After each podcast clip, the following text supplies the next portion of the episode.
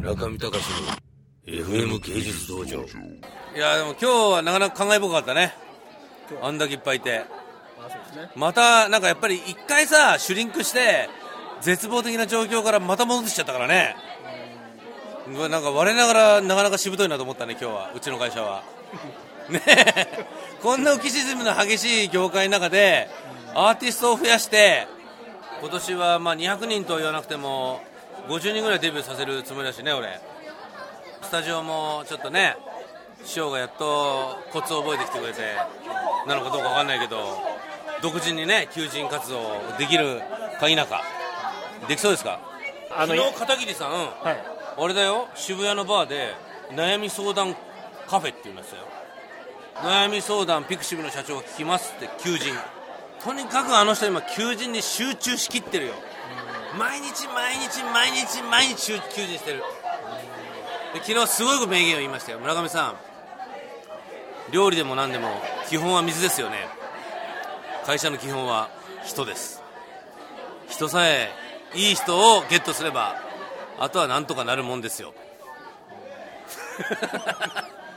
だって。だから悩みも相談に乗ってやると。だから多分エクササイズだよその時は。どういう若者の傾向と対策を勉強する会ですよ。徹底してますよやつは。そこまでやろううちも。三好カフェ。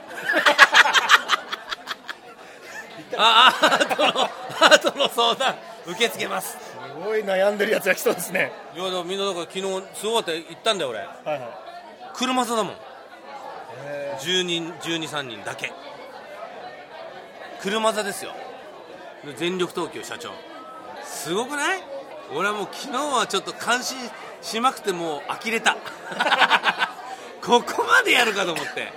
多分本人も徹底的にやんないと今時多分あのアメーバとかに取られるって危機感があるんじゃない、まあ IT でやっぱり覇者になるには人材しかないと。もうだからそういう番組やろうよ。悩み相談カフェ。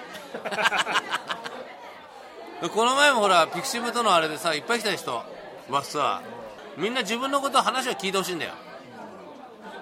それを僕とかは一刀両断でバカにしてブサッと切るけど片桐社長はそうじゃない。聞聞こうじゃないかと。悩みを。